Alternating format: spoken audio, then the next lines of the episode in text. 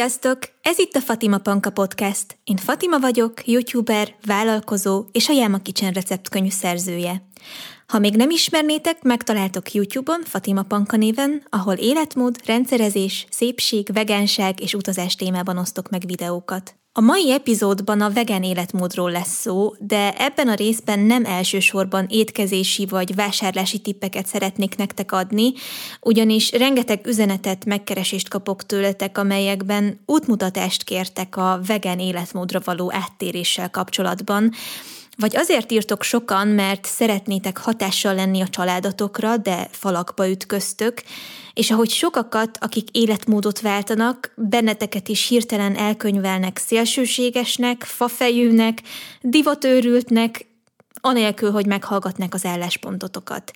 Ez egy nagyon-nagyon gyakori reakció az emberek részéről, emiatt egyáltalán nem kell haragudni a másik emberre, csak meg kell értenünk, hogy vajon miért reagálnak úgy, ahogy. Mindig összetöri a szívemet, amikor azt kell olvasnom, hogy szeretnétek változtatni, de a környezetetek elveszi tőle a kedveteket. És nagyon szeretném, ha tudnátok, hogy ha tehetném, akkor mindegyik ötök kezét fognám végig ezen az úton, minden lépéseteknél, megpróbálnék ott lenni, meg nehézségnél, és lennék a személyes pompomlányotok, de Sajnos ez kivitelezhetetlen a fizikai valóságban. Gondolatban azonban veletek vagyok, és tényleg mélyen együtt érzek mindenkivel, aki támogatás, megértés hiányától szenved, mert sajnos sokan vannak ilyenek azokról az emberekről beszélek most, akikből esetleg gúnytűznek, akiket kinevetnek, ugyanis ezek abszolút kiszámítható és sajnos gyakori reakciók a külvilág részéről. Meglepő volt számomra az is, hogy a zárt Facebook csoportunk belépő kérdéseire adott válaszok vagy 90%-ánál előjött a vegánság, mint érdeklődési kör vagy témajavaslat. Ezért is gondoltam, hogy már a podcast első epizódjai között beszélnünk kell róla. Pontosabban én most elmondom a mondandómat, és ha van kedvetek, akkor csatlakozzatok a Fatima Panka Lifestyle Podcast zárt Facebook csoportjához, hogy tovább tudjuk göngyölíteni majd a gondolatokat.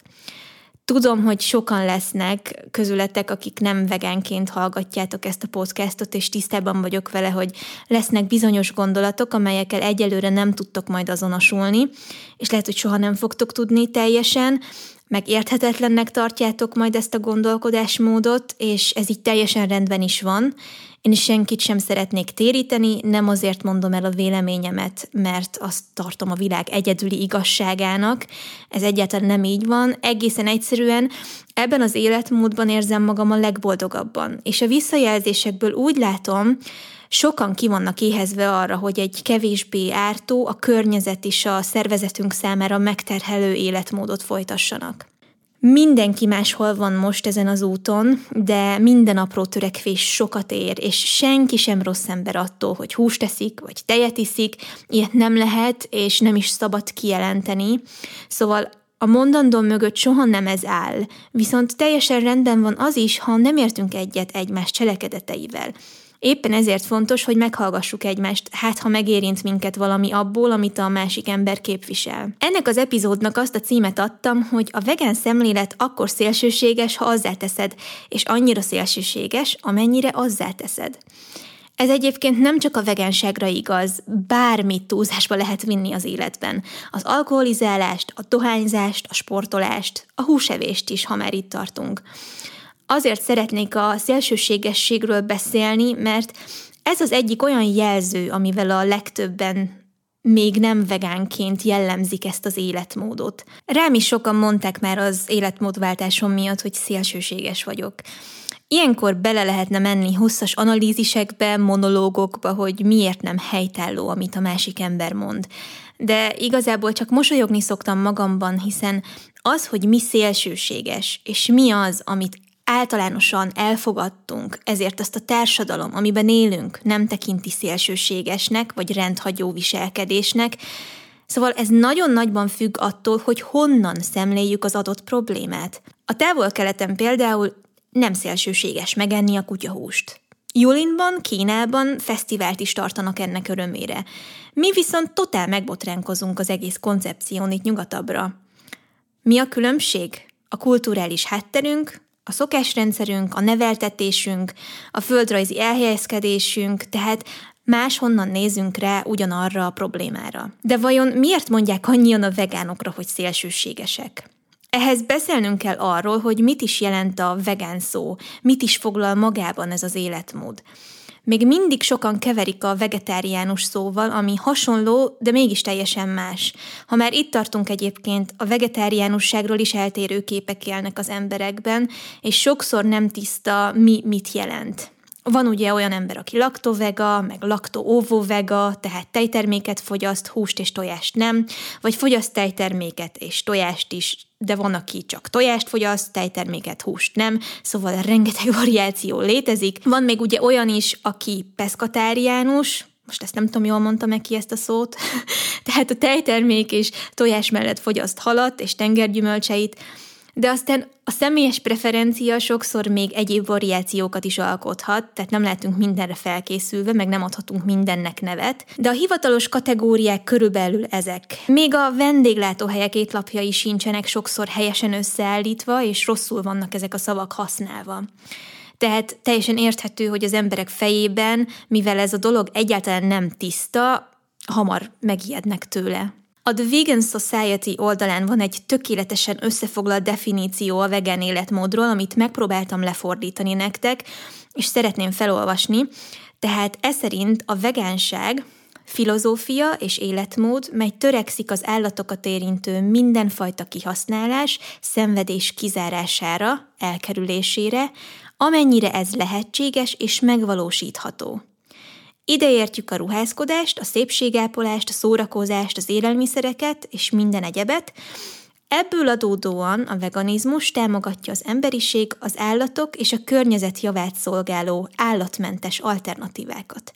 Az étkezésben azt a gyakorlatot jelöli, amikor az ember tartózkodik, teljesen vagy részlegesen állati eredetű összetevőket tartalmazó termékek fogyasztásától. Hivatalosan ennyit jelent vegánnak lenni. Nem többet, nem kevesebbet.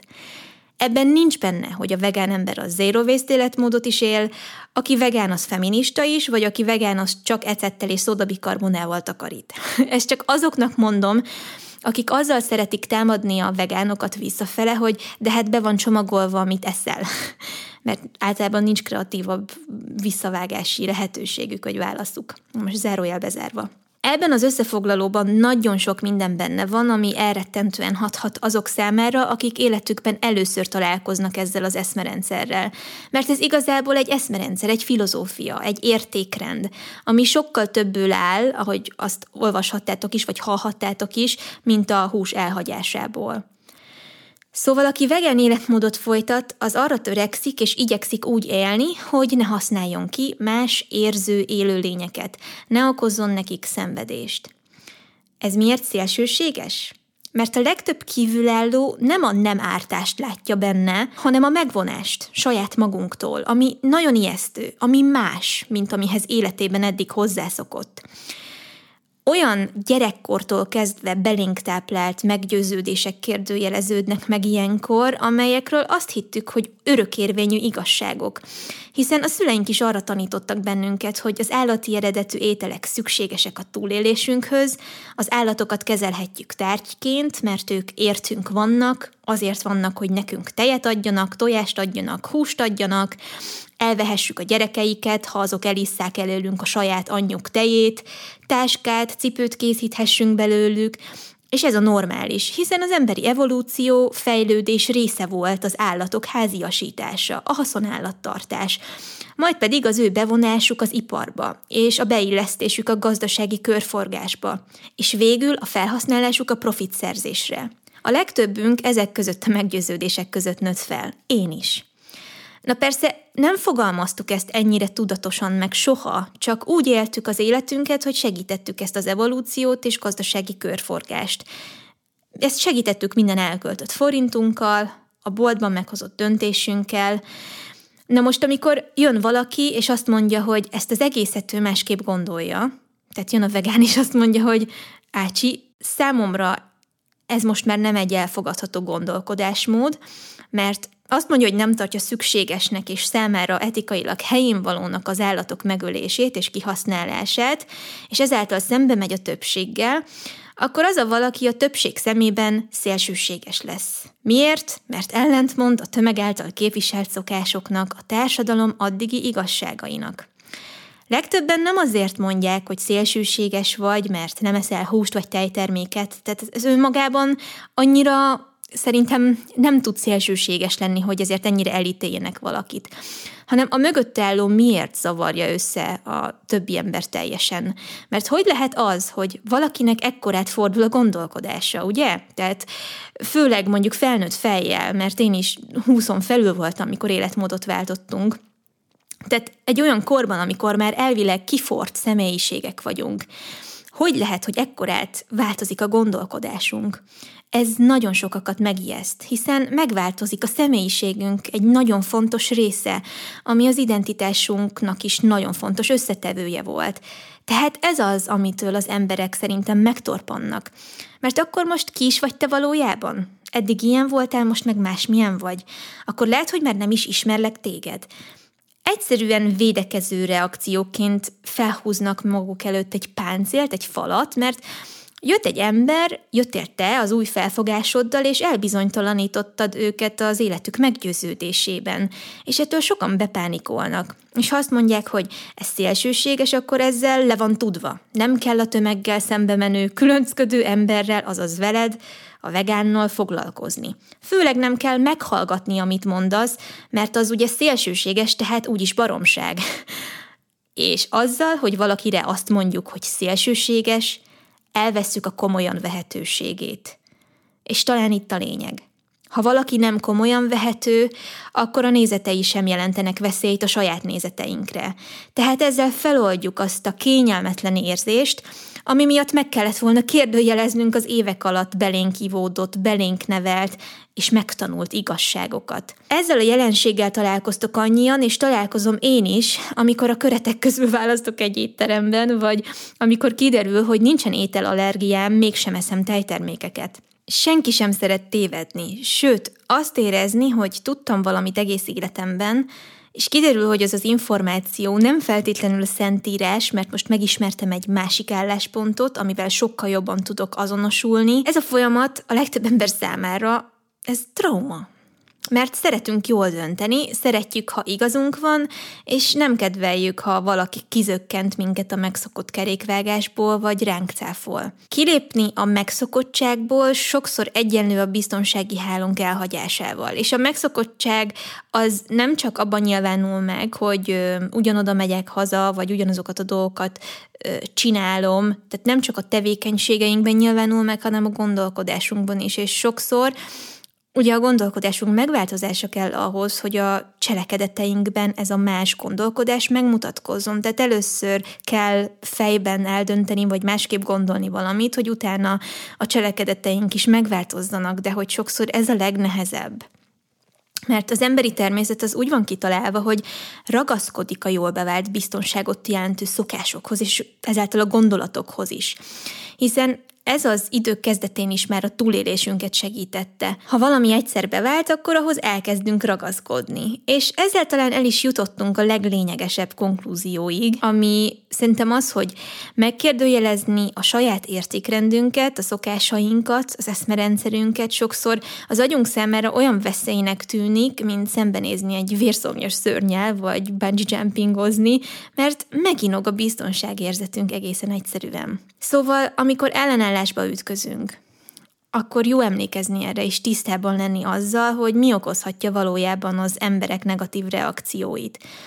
Ettől persze nem biztos, hogy egy vasárnapi ebédnél könnyebb lesz elviselni a csípős és sokszor megalázó megjegyzéseket, de emlékeztethetjük magunkat a folyamatra, ami nagy valószínűséggel mi is keresztül mentünk az életmódváltás előtt és alatt. És valaki gyorsabban megy ezen keresztül, valaki lassabban, valaki hónapok vagy évek alatt, valaki egyik napról a másikra, és ez annak a folyamata, amikor túllépünk a félelmen, kilépünk a biztonsági zónánkból olyan gondolatok mezejére, amitől valószínűleg kényelmetlenül fogjuk magunkat érezni, vagy akár egyenesen szomorúak, dühösek leszünk. És tényleg megpróbáljuk megérteni ezeket a gondolatokat, ezeket az eddig ismeretlen új nézetrendszereket. 2017-ben váltottunk vegán életmódra a férjemmel Ádámmal, ezt biztosan már sokan tudjátok, és nem, nem én beszéltem rá, nem, nem az én ötletem volt, hanem ő indítványozta az egészet. Az más kérdés, hogy én már a gimi óta nagyon nyitott voltam erre az életmódra, és egy kis személyes sztorit ide most be is tűzök. Szóval én legelőször egy még számomra is kicsit szélsőségesnek tűnő nőtől hallottam először elő, erről az életmódról, legalábbis az ilyen nagyon etikai részéről, lehet, hogy számotokra is ismerős lesz a neve, ő nem más, mint Freely the Banana Girl, van egy eléggé nagy YouTube csatornája. Most már nekem nagyon-nagyon átment uh, ilyen hippi-dippibe, szóval, hogy nekem már egy kicsit ilyen too much ez a hölgyemény, de amikor még nagyon az állatjogi vonallal foglalkozott, ez a 2010-es évek elején volt, akkor engem nagyon megérintett néhány videója, és akkor már majdnem léptem egyet így a fejemben, és majdnem leesett az, hogy úristen, ez az én utam, és én ezzel sokkal jobban tudok azonosulni, mint azzal, ami alapján éppen élek. De aztán ezt így elmondtam Ádámnak, hogy én milyen videót néztem, és mondta, hogy te teljesen hülye vagy. Hát te nem vagy normális. Szóval, hogy én is megkaptam Ádámtól ezt a reakciót 2011-2 környékén. És aztán érdekes módon én ezt félreraktam, elnyomtam magamban, mert hát nem tudom miért, azt gondoltam, hogy jó, biztos igaza van, meg ja, biztos ez csak egy fura videó az interneten, amivel nem kell nagyon foglalkozni. De aztán láss csodát, ott tartottunk, hogy az Ádám volt a kezdeményező, és végül is az ő szava lett így meghatározóbb, és én egyből fel is kapcsolódtam erre, mert nekem nagyon könnyű volt már meglépni ezt, hiszen már az úton voltam, csak elszúnyadt egy kicsit ez a gondolatmenet az évek, évek alatt. Szóval 2017 óta, ez alatt a három év alatt rengeteget tanultunk, és nagyon sok mindenben átalakult a gondolkodásunk, ami nem csak az étkezésben, a vásárlási szokásainkban, de az életünk más területein is megnyilvánul. Nekünk nagyon könnyű dolgunk volt, hiszen egy háztartásban élünk, és együtt hoztuk meg ezt a döntést, szóval egymással soha nem kellett viaskodnunk. A családunk is nagyon elfogadó volt, bár sokan nem értenek egyet a döntésünkkel, szóval pontosan tudom, hogy milyen az, amikor nem kapod meg azt a pozitív visszacsatolást, amire vágysz. Tehát ez nekem sem ismeretlen jelenség. Van olyan ember a családban, aki kijelentette, hogy ha ő nem enne húst egy napig, akkor másnap tuti nem tudna felkelni az ágyból. És ezért ugye érezzük, hogy ez, ez húsevőként is mennyire korlátolt és nonsens. De mi is találkozunk ilyesmivel, ezzel csak azt akarom mondani. És hiába kitűnő mindkettőnk vérképe, és élünk csodásan aktív életet növényi étrenden több mint három éve, és a teljesen evidens boldogságunk, a jó közérzetünk sem elég bizonyíték ezeknek az embereknek, akik még elzárkóznak, mert pont ez a lényeg, hogy elzárkóznak, tehát tök mindegy ebben az esetben, hogy te mennyire boldog vagy, meg mennyire kicsattansz, ez nem a te hibád, hogy ők ezt nem fogadják el, hanem ez az ő zárkózottságuk, de ezt most nem kell ennyire negatívan érteni, mert ez tud alakulni a, az idők során. Ha pedig nem alakul, akkor azt meg el kell tudni fogadni, hogy ez az ember másképp gondolja, de ettől még szerethetjük egymást. Szóval, hogyha ilyen megjegyzéssel találkozom, mint, mint amit előbb említettem, akkor igyekszem emlékeztetni magam, hogy a másik ember még teljesen más honnan szemléli a történetet. És arra is szoktam figyelmeztetni magam, hogy én is álltam ott, ahol ő. Na jó, mondjuk én én soha nem gondoltam, hogy hús nélkül meghalok, vagy nem tudok majd felkelni, mert sokszor volt olyan, hogy ösztönösen elhagytam néhány napig a húsos ételeket. De én is voltam olyan helyen agyban, ahol elképzelhetetlennek tűnt, hogy ne egyek ilyesmit életem végéig. Biztosan sokan azt kérdezitek most, hogy jó, de mit lehet az ilyen megjegyzésekre válaszolni? És itt megint képbe jön az epizód címe és az egész rész apropója, hogy a vegán életmód csak annyira szélsőséges, amennyire azzá teszed, Szóval az ilyen helyzetekben a lehető legkevésbé szélsőséges reakciót célszerű választani, ami sokszor nálam abból áll, hogy ráhagyom a másik emberre a saját véleményét, vagy azt mondom neki, hogy fú, hát megértelek, biztosan nehéz elképzelni, hogy mi hogyan tudunk így élni, de látod, itt vagyunk, és hidd el, nem olyan nehéz. Tehát megpróbálok vele szimpatizálni valamennyire, meg együtt érezni, mert, mert el tudom képzelni, hogy nehéz neki belegondolni abba, hogy mi hogy tudunk így élni, vagy akkor most tulajdonképpen mit eszünk mi egész nap. Nagyon sok ember van, akit követek, főleg ilyen aktivisták, akikre nagyon-nagyon felnézek, és, és azt mondják, hogy minden egyes ilyen beszélgetést fel lehet használni arra, hogy felszólaljunk az állatok érdekei mellett.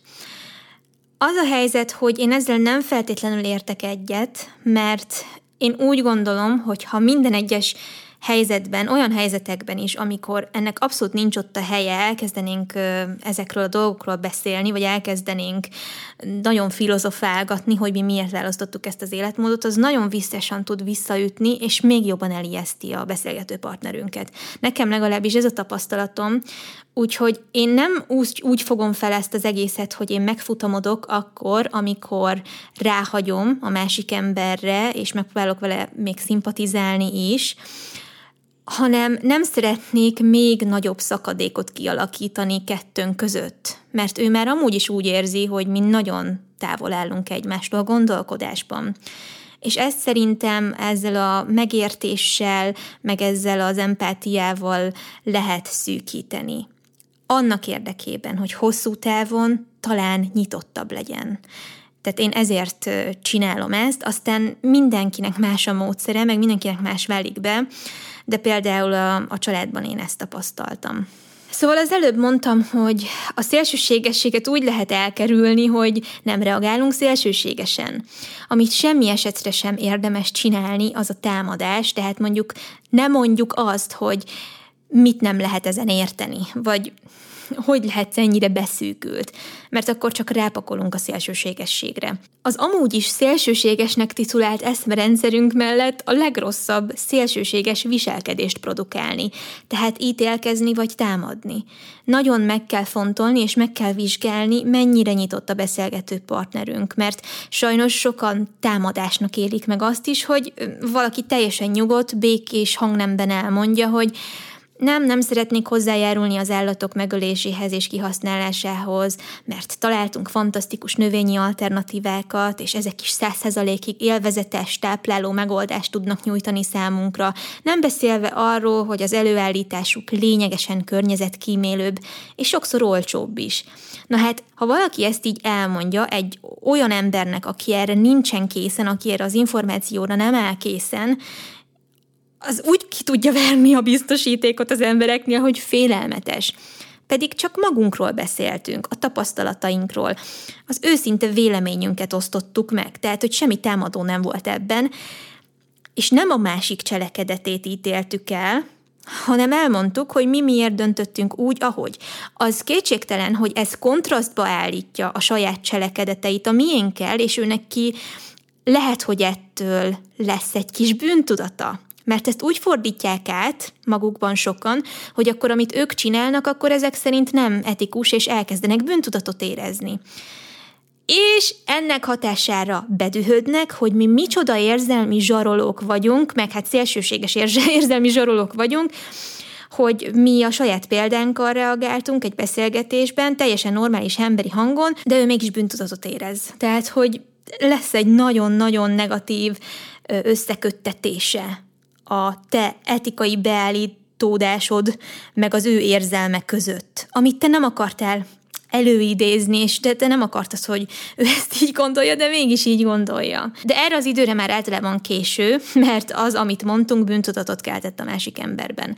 És ez kizökkentette őt a komfortzónájából. És hát hogyan jövünk mi ahhoz, hogy megzavarjuk a lelki nyugalmát? Ez itt a probléma és ezért titulálnak minket vegánokat szélsőségesnek, akkor is, ha teljesen normális hangnemben kommunikálunk. Ezért egy ideje én csak olyan esetekben beszélek az etikai meggyőződésemről, személyesen, a videóim azok, az más téma. Ha valakin látom, hogy őszintén érdeklődik, nem pedig veszekedni akar és meggyőzni arról, hogy milyen hülye vagyok, mert ebből is rengeteg van, mert én tudom, hogy nem vagyok hülye. Szóval a legtöbb beszélgetésben én igyekszem röviden, tömören elmondani, hogy nem, növényi alapú étrendet folytatni egyáltalán nem olyan nehéz, mint ahogy sokan gondolják, igen, meg kell tanulni új dolgokat, de sokkal színesebben, egészségesebben és ízletesebben eszünk azóta, hogy ezt az életmódot folytatjuk. És egyre több alternatíva van már a piacon, nem csak az élelmiszerekre, hanem mindenféle használati tárgyra is. Ráadásul egyre több nemzetközi szervezet ismeri el a növényi étrend környezetkímélő előnyeit, sőt, a fejlett országok táplálkozási irányelvei, lásd Nagy-Britannia, USA, Kanada, és még sorolhatnám, száz százalékig elismerik, hogy a jól összeállított, kiegyensúlyozott növényi étrend az élet minden szakaszában ideális. Kisgyermekkortól a várandóságon át a szoptatáson keresztül addig, amíg meg nem halunk. Ezek tények, linkeket találtok hozzá a kis leírásban, mert szerintem ez nagyon fontos, hogy erről tudjunk, hogy egy csomó ország van, ahol ez egy teljesen társadalmilag elfogadott tény, hogy nem veszélyes a növényi étrend, egyáltalán nem veszélyesebb, mint a vegyes étrend, ha jól kiegyensúlyozott. Vegyes étrenden is lehetnek az embernek nagyon durva hiánybetegségei, meg mindenféle más szervi elváltozásai, hogyha az nincsen jól összeállítva.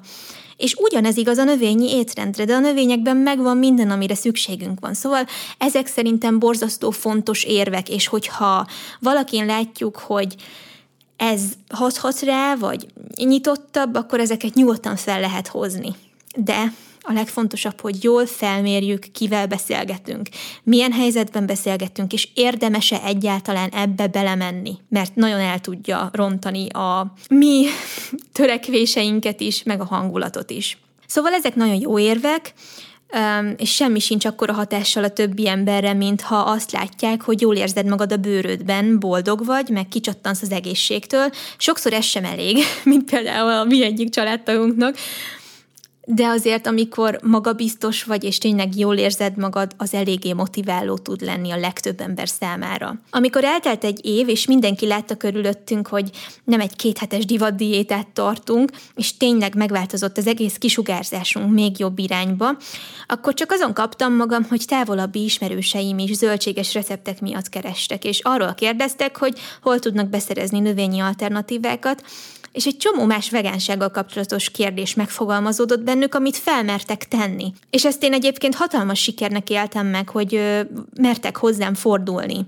Mert akkor valószínűleg lehet, hogy féltek egy kicsit az életmódtól, meg az azt vező szélsőségességtől, de nagyon fontos, hogy ha mi magunk nem velünk szélsőségesé, akkor az emberek mernek majd hozzánk fordulni, és annál nincs jobb, mint amikor tudjuk őket segíteni az életmódváltásban, vagy a szokásaik átalakításában, és én erre nagyon-nagyon büszke vagyok, hogy ez egy borzasztó pozitív visszacsatolás, meg visszajelzés nekünk, hogyha az emberek mernek tőlünk kérdezni, akkor azért valamilyen szinten megbíznak bennünk, és ez csodálatos dolog. A legtöbbükkel egyébként sosem beszéltem szemtől szemben a dologról, de mégis figyeltek és felkeltette az érdeklődésüket az, hogy látták, hogy mennyire harmóniában vagyunk magunkkal, és hogy milyen isteni jókat eszünk, ezt persze az interneten keresztül látták, de tényleg olyan emberek, akikről azt gondoltam, főleg így a, a szorosabb családi körből, vagy ismerősi körből, akikről úgy gondoltam, hogy biztos nem figyelik a videóimat, meg a képeimet, és mégis úgy kerestek meg, hogy láttam azt a receptet, tudnál le segíteni, vagy ezt hol lehet beszerezni, láttam, hogy vettél, szóval ezek nagyon-nagyon szuper dolgok. Viszont az állatok jóléte sajnos a legtöbb embert addig érdekli, hogy megosztanak egy kutyamenhelyes bejegyzést a Facebookon, esetleg örökbe fogadnak egy kutyát, egy macskát, ami persze szuper dolog, vagy felháborodnak a valóban borzasztó, felelőtlen húsvéti nyúlvásárlásos akciókon, amelyeknek a legtöbbször ugye az a vége, hogy a nyuszik megbetegednek, elpusztulnak, nem kapnak megfelelő ellátást, vagy egyszerűen kidobják őket, mert elmúltak az ünnepek. Szóval igen, ezek tényleg szörnyű dolgok, és az általánosan elfogadott társadalmi szokásrendszerünkben nincs benne, hogy jót akarjunk azoknak az állatoknak is, akikre ételként tekintünk. Tehát itt most ugye felsoroltam a kutyát, a macskát, a nyulat, ezek más kategóriába tartoznak, mint a haszonállatok. Tehát számomra a jó akarás fogalmába nem fér bele, hogy felnevelek egy állatot, mint családtagot, még akár nevet is adok neki, aztán szépen levágom őket. Tudom, hogy sokan azzal érvelnek, hogy XY állatnak milyen jó élete volt, milyen jól volt tartva, mert nem ipari körülmények között kellett élnie az életét, na de mit ér bármi jó cselekedet, ha utána tulajdonképpen gyilkosság a vége? Ez kicsit olyan, mintha fogva tartom minden kényemet, kedvemet kielégíteni a megölésem napjáig. De végül mégis elvágja a torkomat. Szóval az egész inkább nekem ambivalens, mint kedves és figyelmes, de nyilván ezzel nem lehet neki menni a másik embernek. Mert ezt így elmondod, és akkor így néz, hogy neked az elmegyógyintézetben lenne a helyed. De ha belegondoltok, akkor mégis furcsa, hogy vannak bizonyos állatok, akiket szinte családtakként kezelünk, de hogyha meggyilkolnánk őket, akkor ugyanúgy ellenkeznének, menekülnének, visítanának, kapálóznának, mint azok, akiket ételnek tekintünk, meg haszonállatnak tekintünk, ugyanígy reagálnak a megölésre, a fájdalom okozásra, de mégsem szimpatizálunk velük egyáltalán. Na és ez az az összefüggés, amit én sem fogadtam el 20 éven keresztül, de most már nem tudok másképpen gondolni rá. A tehenek, a csirkék, a halak, a bárányok, ezek háziasított állatok, nem pedig házi állatok. Így teljesen más kategóriába tartoznak a közfelfogásban, mint a kutya, a macska vagy egy hörcsög. Tehát tulajdonképpen különbséget teszünk a fajok között, máshogy kezelünk bizonyos fajtákat, és erre kitaláltak egy nagyon jó szót, ami nem más, mint a faizmus. Az, hogy évszázadok óta az a bevett gyakorlat, hogy a haszonállatokat felneveljük, megöljük, feldolgozzuk, majd megesszük, nem jelenti azonban azt, hogy egy tehén kevésbé érez fájdalmat, amikor elvágják a torkát, mint egy kutya, akit meggyúznak a Júli 4 kutyafesztiválon. A különbség az, hogy a haszonállatok megölésére és kihasználására a társadalomban a törvénykezésben lefektetett írott és íratlan szabályok feljogosítanak minket. És ettől valamiért azt gondoljuk, hogy érző lényeknek fájdalmat okozni rendben van. És szerintem ez nincs rendben. Tudom, hogy aki most elég nyitott szívvel és füllel hallgatja ezt az epizódot, az elgondolkodik az állításomon, és nem, nem várom, hogy holnaptól ne egyél húst, azt sem várom, hogy elkezd bólogatni az elhangzottakra. Én csak azt szeretném, ha minden szkeptikus túllépne azon a képzeten, hogy ez az egész szélsőséges, és megpróbálja más szemszögből vizsgálni a problémát, mert az én szemszögemből, meg a legtöbb vegán szemszögéből az szélsőséges, ahogy régen éltünk. És most direkt nem úgy fogalmaztam, hogy ahogy ti éltek, nem vegánok, mert mi is éltünk úgy, ahogy ti, nem vegánként. De ez nem jelenti azt, hogy nem lehet nagyon nagyot változtatni a szemléletmódunkon. Az értelmes beszélgetések nem attól nyernek értelmet, hogy a végére egyetértünk, hanem attól, hogy megpróbáljuk megérteni egymás álláspontját, és időt szánunk a másik ember álláspontjának a megismerésére. És nem kell vele egyetérteni, de talán kevésbé tűnnének új dolgok, új eszmék szélsőségesnek, ha több időt és energiát fordítanánk a megértésükre. És azért hoztam elő így mélyebben az etikai oldalt, mert ha mégis sikerül valakivel ilyen mélységig elmerülni egy beszélgetésben, akkor talán ezeket hasznos érveknek találjátok, hogy megfogalmazzátok, mit is éreztek legbelül, mert amikor az ember ekkorát változtat az életmódján, sokszor kavarok benne mindenféle érzelem meg gondolat, és nagyon nehéz megfogalmazni értelmesen azt, hogy oké, okay, miért is szólított meg engem ez az egész eszmerendszer annyira. És van, amikor a szívünk még nagyon jól tudjuk, hogy miért, de nehéz szavakba önteni, úgyhogy most azért hoztam csak ezt az egészet elő, ezeket az összehasonlításokat. És Earthlingedet szeretem ilyenkor idézni mindig, mert szerintem nagyon igaz az a mondata, hogy ami kulturálisan elfogadott, az nem feltétlenül etikus is. És akkor nagyot tudunk előrelépni, mint társadalom, és mint emberi faj, ha újra és újra képesek vagyunk felülvizsgálni a szokásainkat és a cselekedeteinket. Tehát ami bevált az 1600-as években, nem biztos, hogy száz évvel később is szükséges volt.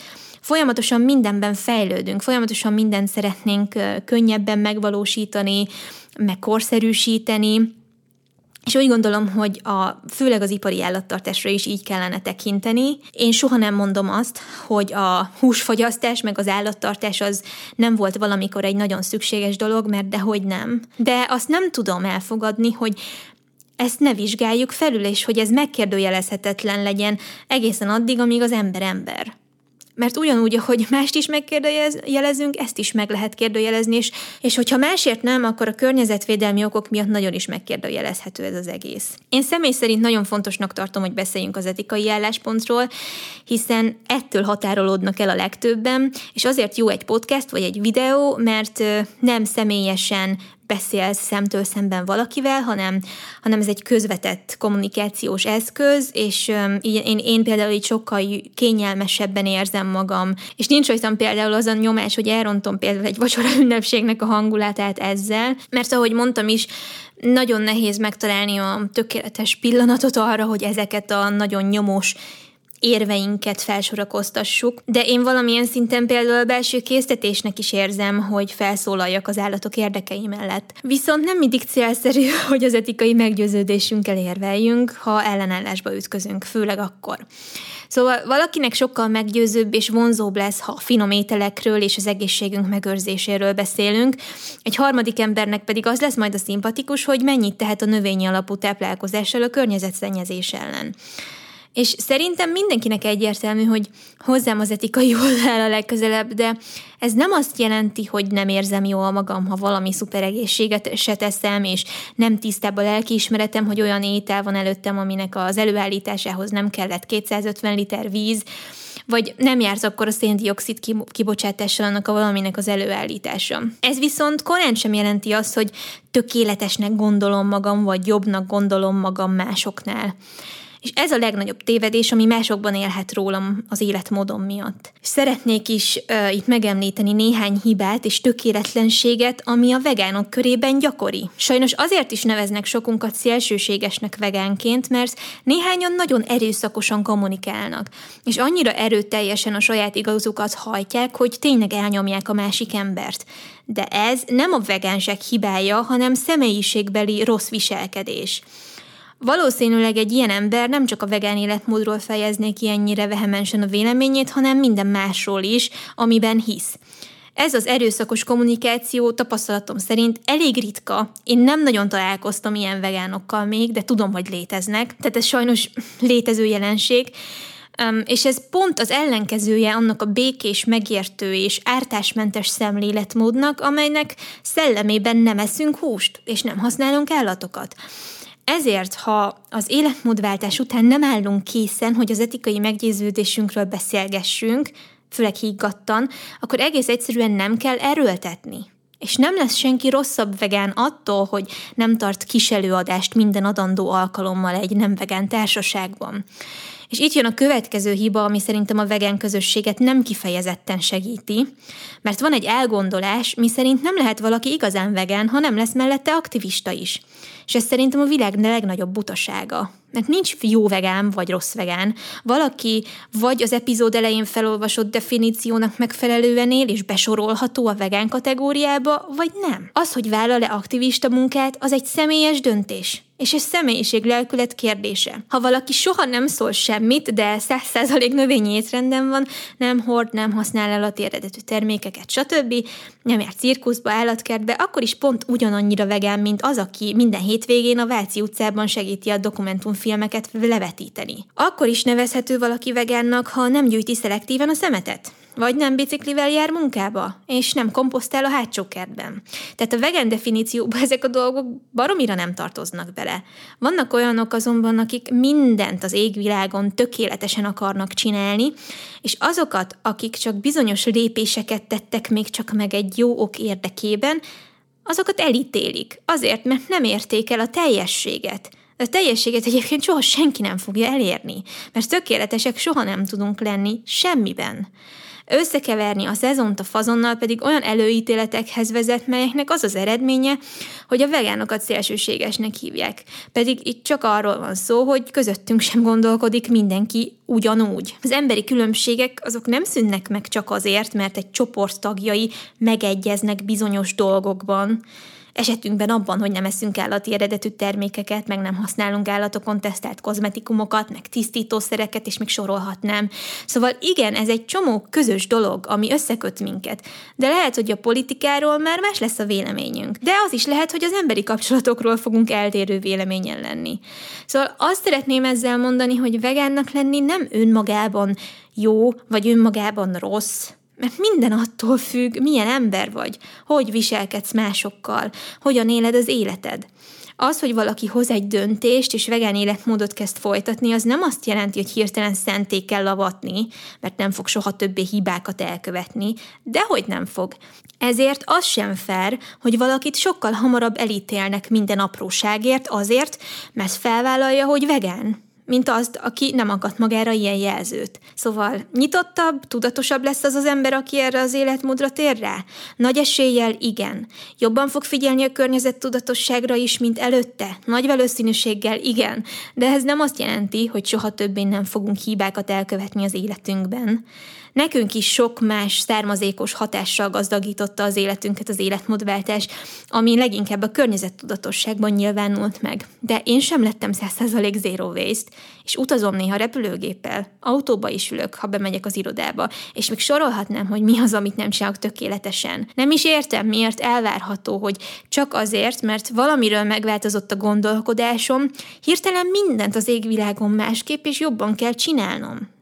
Szóval, ha túl akarjuk bonyolítani ezt az egész életmódváltást, és mindent akarunk egyszerre, olyan dolgokat is, amelyek bele sem tartoznak a veganizmus fogalom körébe, akkor könnyen beleeshetünk a szélsőséges kategóriába. És mindenkinek azt szoktam javasolni, aki szeretne változtatni, hogy először is tessék tájékozódni és barátkozni a gondolattal, lehet dokumentumfilmeket nézni, de ez sem kötelező. A legfontosabb, hogy leszűrjük mi az, amit jelenleg a saját életünkben könnyen, viszonylag stresszmentesen be tudunk építeni, és onnan kell elindulni, és mindig lehet apró lépésenként haladni.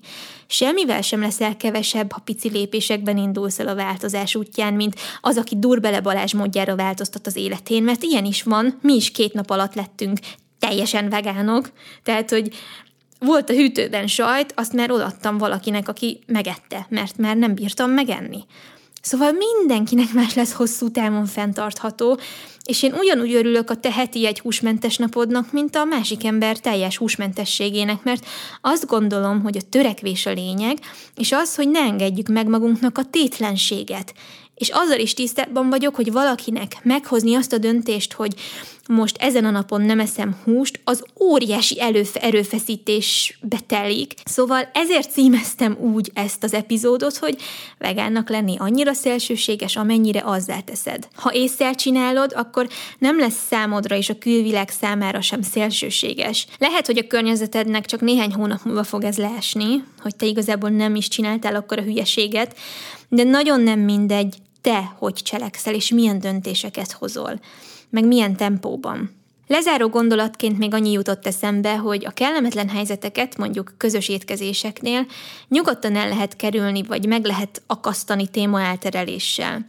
Ha nem érzed úgy, hogy szeretnél beszélni arról, miért eszed azt, amit, vagy miért nem eszel bizonyos dolgokat, akkor ez a szíved joga. Tehát fontos tudni, milyen közös témád lehet még a többi emberrel, hiszen nagyon sok minden van, amiről lehet még beszélgetni. Én például, ha kellemetlennek érzek egy helyzetet, főleg családi körben, akkor próbálok olyan dolgokra rákérdezni, amiről tudom, hogy a beszélgető partnerem rengeteget tud beszélgetni. Ilyen kérdések például a hogy vannak a növények a kertben, vagy mi a helyzet a kisunokáddal, vagy milyen lesz idén a szőlő, vagy akármi. Az utazás is mindig jó téma. Meg az időjárás. De ha már a vegánságnál maradunk, nagyon szokta érdekelni az embereket, hogy milyen bevált receptjeink vannak. Ha összejövünk, akkor úgy is az a lényeg, hogy kicsit felvegyük a fonalat azzal kapcsolatban, hogy mi történt egymással az utóbbi időben. Ha pedig valaki ennek ellenére tovább gúnyol bennünket, vagy bánt minket, akkor szerintem megállapíthatjuk, hogy kettőnk közül ki az erőszakos és ki a szélsőséges. Gyorsan elmesélek néhány dolgot, ami nekem segített abban, hogy nyitottabban álljanak ehhez az egészhez körülöttem. Szóval az egyik dolog az az, hogy én sosem csináltam ügyet abból, ha külön nem készültek nekem vegánként, sőt, inkább úgy szeretek szervezni mindent, hogyha vendégségbe megyek, legalább egy tálca vegán sütit szeretek vinni magammal, amivel mindjárt le is tudom venni a többieket a lábukról. Általában az első harapás után azt szokták kérdezni, hogy wow, ezt hogy csináltad, így a beszélgetésnek lesz egy pozitív alapszínezete. Ráadásul ők kezdenek kérdezni, és elindult valami egészen jó dolog közöttük, és azt se felejtsük el, hogy ha te rászántad az idődet, meg az energiádat, hogy sütöttél valamit ezeknek az embereknek, akkor azért annak szoktak örülni. Tehát ez egy olyan gesztus, amihez alapból szeretettel viszonyulnak az emberek. A második dolog. Tudom, hogy nem mindenki szeret órákat a konyhában tölteni, de én például időnként szeretek nagyobb vendégségeket tartani, saját magam, ahol mindent én készítek, és senki nem szokott hiányt szenvedni semmiben, vagy éhesen hazamenni, és nem is az a cél ilyenkor, hogy a vegánságról beszélgessünk, hanem az, hogy megmutassam, hogy egyáltalán nem vagyunk annyira különcek, hogy ne tudjuk jól érezni magunkat, miközben jól lakunk ez is nagyon kellemes élmény szokott lenni. Úgyhogy az ételeknek nagyon is fontos szerepe van ilyenkor, és eléggé meg tudja törni a jeget. A harmadik dolog, hogy soha ne válj ítélkezővé, mert azt az emberek messziről kiszagolják. Az, hogy van egy határozott véleményed, ez nem kell, hogy egyenlő legyen a másik ember leminősítésével. Ez nem szép dolog, mindig igyekezni kell megértőnek lenni, de annak ellenére, hogy igyekezni kell megértőnek lenni, és ez a negyedik pont, ha valaki nyíltan megbánt, megaláz, akkor nyugodtan védd meg magad, és add a tudtára, hogy ez neked rosszul esett, és mondd meg, hogy te nem adtál okot erre a viselkedésre egyáltalán. Nem kell mindent eltűrnöd, sem a családodtól, csak azért, mert a családod, sem pedig a barátaitól, főleg nem ismeretlenektől. Tehát legyél határozott, higgadt és intelligens akkor is, amikor legszívesebben a másik arcába öntenél egy pohár jó ragacsos üdítőt, mert erre mondja az angol, hogy take the high road, tehát hogy válaszd a magasabb utat és emelkedj felül ezen a szituáción.